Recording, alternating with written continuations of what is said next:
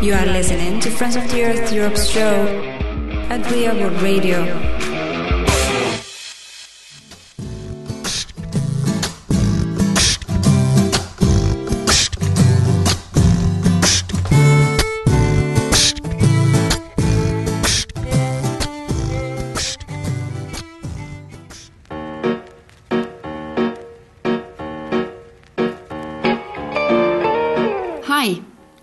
Welcome to Real World Radio Europe, a show bringing together what's going on in the over 30 national member groups of Friends of the Earth Europe. We're the European branch of the world's largest grassroots environmental and social justice network, Friends of the Earth International. I'm Fran, and I've made this episode about Brexit.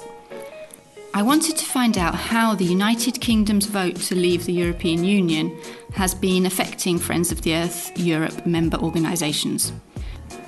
It's more than a year and a half since the United Kingdom voted to leave the EU in the referendum, and that means they'll be leaving in less than a year from now.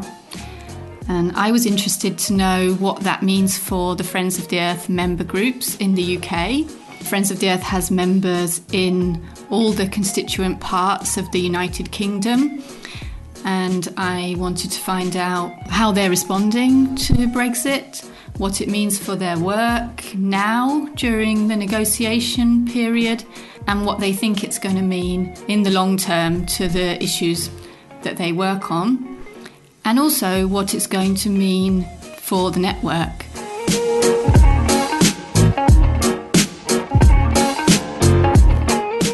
This podcast, I've spoken to representatives from Friends of the Earth England, Wales, and Northern Ireland, Friends of the Earth Scotland, and Friends of the Earth Northern Ireland. The first person that I spoke to was Kierra Box from Friends of the Earth England, Wales, and Northern Ireland. Assuming that Brexit does happen, what are your fears? What are your hopes? What, how do you see it unrolling? If Brexit happens, and it is obviously uh, moving that way at the moment, although you never know, um, but if the UK leaves the EU, our concern is really that at the moment the withdrawal bill, the legislation that's meant to protect all our environmental safeguards, doesn't really give them a proper status in law. So what we could see is from 2020, 2021 onwards, we could see moves in Parliament for uh, these laws to be dismantled, for safeguards to go down and down and gradually be eroded and chipped away at. And what we're really hoping is that Britain will see the value of making trade arrangements and cooperation arrangements and you know a whole a whole range of legal arrangements with other countries which have as their basis non-regression. We're not going to make the environment worse. And then from that they move on to how the UK is going to take advantage of what we've been told is an opportunity to make our environment better. Listening to you it sounds like this is a really a long-term thing. Actually about how laws continue being made and it's going to be part of your work for years to come rather than months. Is, is that right? It is possibly a little sad to think that Brexit will dictate what we do in Friends of the Earth for years to come, but I think it's true. Um, I think that the other campaigning that we do um, in England, Wales, and Northern Ireland, you know, focuses on, on air pollution, focuses on plastic waste, on our climate change commitments, on all of these things which actually will be really impacted by whatever trading relationships and international standards come out of Brexit. But we are hopefully going to find ways that we can work with Friends of the Earth groups across Europe even more and, and other partners um, to really put the pressure on the UK right now and say that the environment affects us all and prevent those um, possibly damaging changes from, from ever coming into being.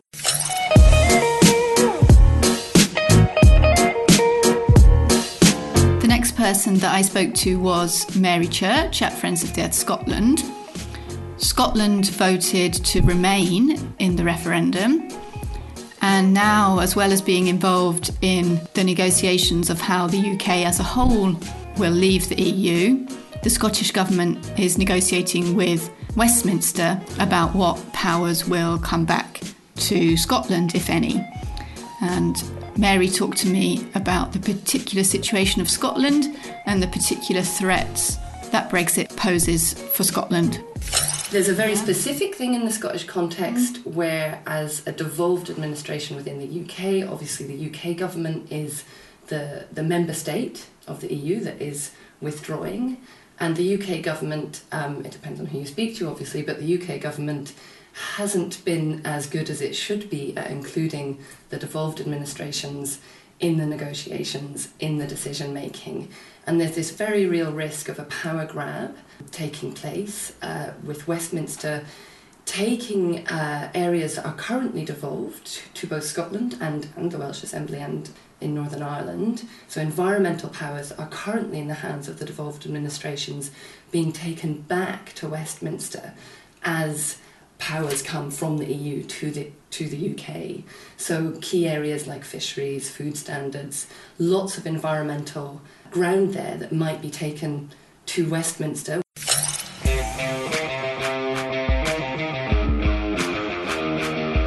You are listening to Friends of the Earth Europe's show at Real Radio.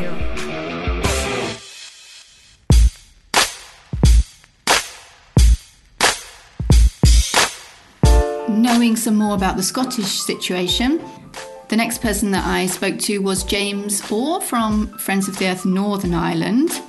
The Northern Irish situation is probably even more complex given that Northern Ireland shares a border with the Republic of Ireland, which is an EU member. So, this is the only land border between the UK and the rest of the EU. I'm really sorry about the poor quality of the phone line that uh, James was using. And there's also somebody typing very enthusiastically in the background. I'm really sorry about the poor sound, but please do bear with it. What James has to say is really interesting. In a dystopian Brexit scenario where we lose a lot of this legislation, or it probably rather than that, it slips through the net, it it gives us an opportunity to say, well, what type of new governance arrangements do we want and what types of laws do we want applied in the future? There's no point simply having these European nature laws unless they're implemented. What Brexit has allowed us to do as well, in a sense, is to highlight some of the companies that are now moving into Northern Ireland is taking advantage potentially of a Brexit scenario. So Ireland, according to an international mining sort of group, the Fraser Institute, has now been identified as the number one place in the global attractiveness index for extractive industries. Not somewhere in South America, not in Africa, not in Southeast Asia, but Ireland has now been identified. And the border area has been identified by a lot of these companies as being the place where they want these major new international mining concessions. We can develop uh, a very strong argument that when people voted for Brexit, they didn't vote for these industries they occupy some regulatory space that has opened up in some type of special status zone. So it allows us, in a sense, to develop, you know, a better vision for the Irish border. You know, one that maybe requires significant ecosystem restoration and elements of rewilding, rather than to abandon it to some of these industries, which appears to be the case the next wave of industry that are coming in now, and certainly have been granted a lot of mineral concessions, are also looking at the Irish border as the place to do business because they see it as a place where they can play one jurisdiction off against another. It's almost become a no man's land, a sort of Klondike, which is very difficult to regulate. And on the basis that no one wants a hard border, then you know, there's the potential there that it could become very difficult borders and, and a dirty border. And, you know, we have an opportunity now to develop a better narrative and a better story for what type of border we want Ireland to have. So in, if there is an environmental governance gap, and, and we have one in, in Northern Ireland, much more so in the south, the mantra about regulatory alignment is one that we will definitely use to ensure that we have not just a regulatory alignment around goods and services, but but much more importantly, the regulation of, of these businesses through proper environmental protection. It's pretty much agreed by the European Union, and by all governments, that we don't want hard border. The issue for us is whether we have a dirty border. And by that I mean that we have a number of major threats at the minute, particularly from cross-border new road building, um, from major extractive industries coming in to take advantage of Brexit, and I mean international mining concessions, and also from agribusiness, which is developing rapidly. And we think the issue for Ireland is whether or not it's going to be a special status, but the type is, the, the question is what type special status will we get?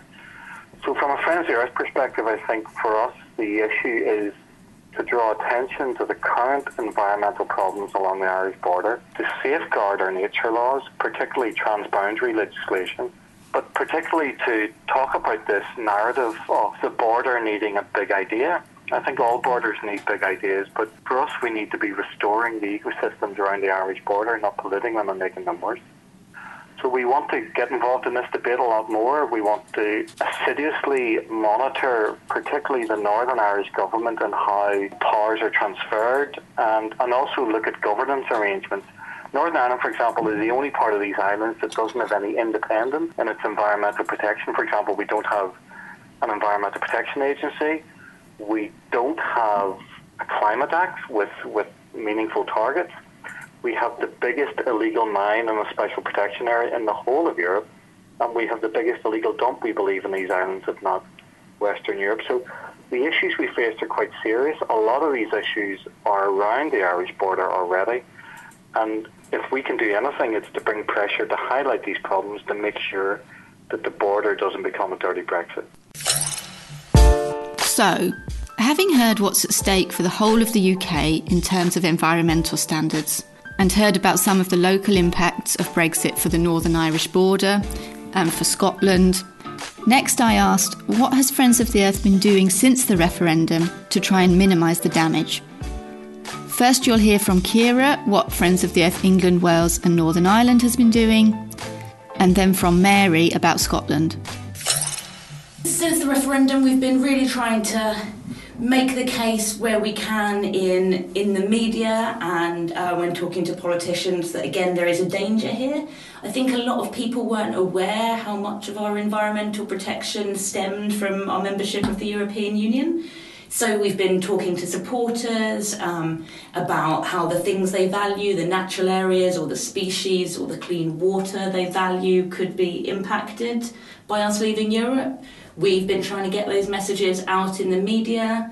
We've also been going out to local groups to get them to be talking to their members of parliament, to people in their area about what leaving Europe might mean on the ground for, for people's everyday lives. And I suppose our major work has been the kind of behind the scenes stuff. We've been working through Greener UK, which is a coalition of a whole number of environmental organisations across the UK, all of whom believe Brexit poses a threat to our environment and we need to watch out for that. And we've been really talking to MPs, talking to Lords, briefing them, giving them amendments, giving them legal opinions, and trying to make the withdrawal bill, which is currently going through Parliament, we're trying to make sure that that is watertight so that our environmental protections are safeguarded through that first piece of legislation. So we tend to work within this coalition of environmental NGOs in Scotland, Scottish Environment Link. So the big NGOs and some of the smaller ones as well are operating very well together actually to sort of cover the breadth of environmental areas that are at risk from Brexit. So we feed in both at the UK level and the Scottish level. So Richard, our director, for example, is sitting on a subgroup uh, Scottish Government subgroup on Brexit and the environment. That's a key place that we can influence into the negotiating position that the Scottish Government takes within the UK on the Brexit agenda. But we're also actually looking to some of the opportunities. We wouldn't think that Brexit presents many opportunities, but with the looming governance gap mm-hmm. on environmental standards, so with the loss of the oversight of the European Court of Justice and the Commission as the, the body that takes action to, to, to go to court, then you know what are we going to do at the Scottish and indeed the UK level to replace that oversight? And so one of the key things that we're pushing for at the Scottish level is an environmental court tribunal. So we've been calling for that for many years in terms of improving our compliance with the Aarhus conventions and this gives us an opportunity to ramp up our calls for an environmental court of tribunal and we're seeing traction on that. It's tricky to navigate this area. It's all very in scotland it's very mixed up with the independence agenda. 2014 we had the scottish independence referendum and it was two years later that we had the brexit referendum. We, we voted no to independence um, but we also as a country voted no to Brexit. So in Scotland, I think it was 67% of the population voted no to Brexit, um, whereas the overall UK vote was for Brexit. Now, immediately after the vote, the Scottish Government said, well, that's a change, that's a material um, consideration that means that we can put the independence, another independence referendum back on the agenda. Now, interestingly, that actually backfired. Uh, whether it was because the government acted too soon, they moved too soon, it seemed to backfire. There was an initial surge in support for independence after the Brexit vote, but it seems to have sort of levelled off or even dropped off again.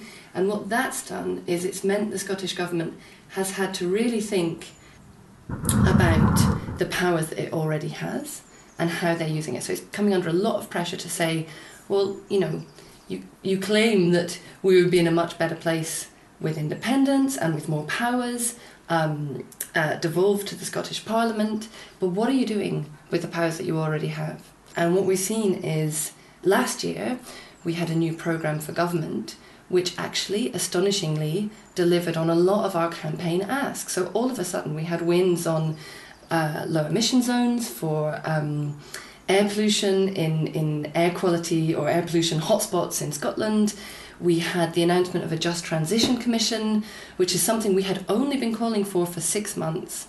We had the announcement of a Scottish National Investment Bank, uh, a key part of which would be to help drive the, the transition to a, a, zero carbon economy. So, really important, lots of wins. And that document the low carbon agenda actually permeated that document. It was very interesting. The first time we've seen a programme for government that so comprehensively took the low carbon agenda on board. Now, I see that as a direct response to, to the sort of the failure of the, the independence response to Brexit, right?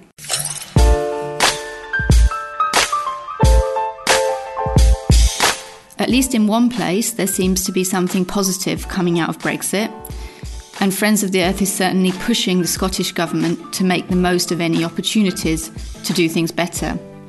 Finally, I wanted to hear what Brexit might mean for our network.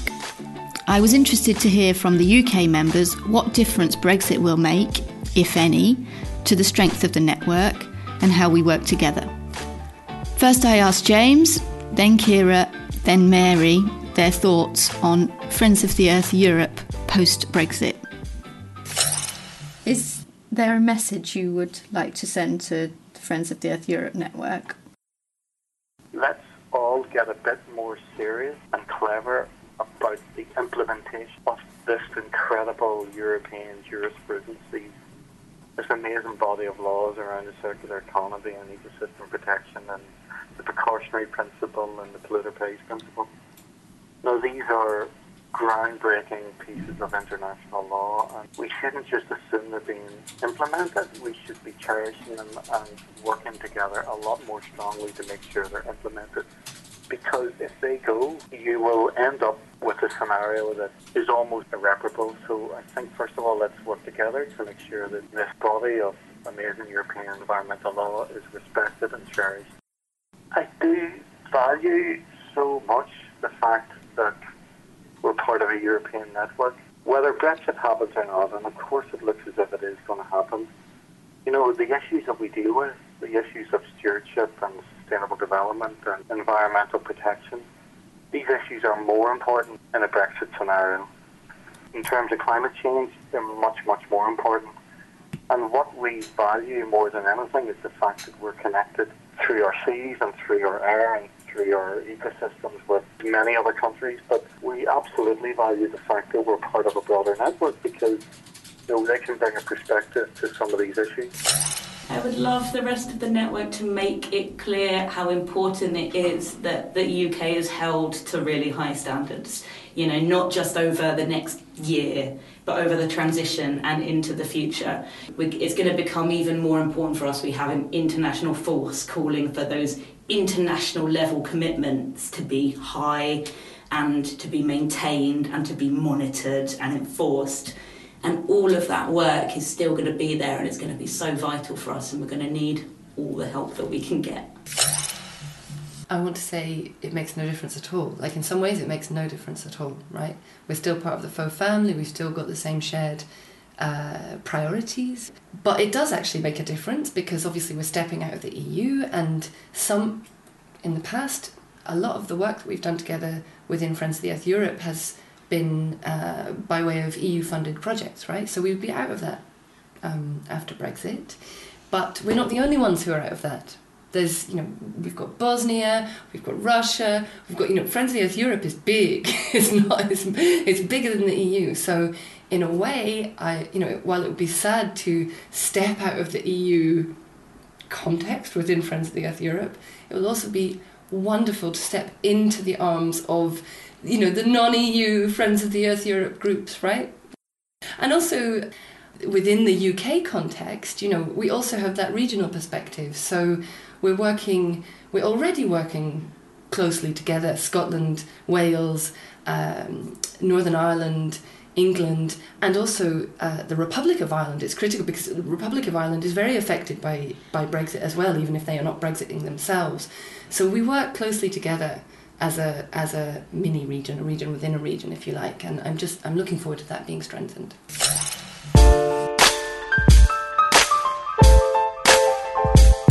Huge thanks to Kierra, Mary, and James for taking part in this podcast. Thank you for listening. And please do keep up to date with Friends of the Earth Europe's networks campaigns. You can follow us on Facebook and Twitter and you can visit our website foeeurope.org. You can get involved with Friends of the Earth wherever you are. If you go to the network page of our website, you'll find the contact details for your national Friends of the Earth. That's at foeeurope.org forward slash network. Please subscribe to this podcast on iTunes, SoundCloud, or wherever you download podcasts. And follow radio stories from around the Friends of the Earth International Network at radiomundoreal.fm. Thanks to Pete the Temp for the music, and see you next time. Thanks. Bye.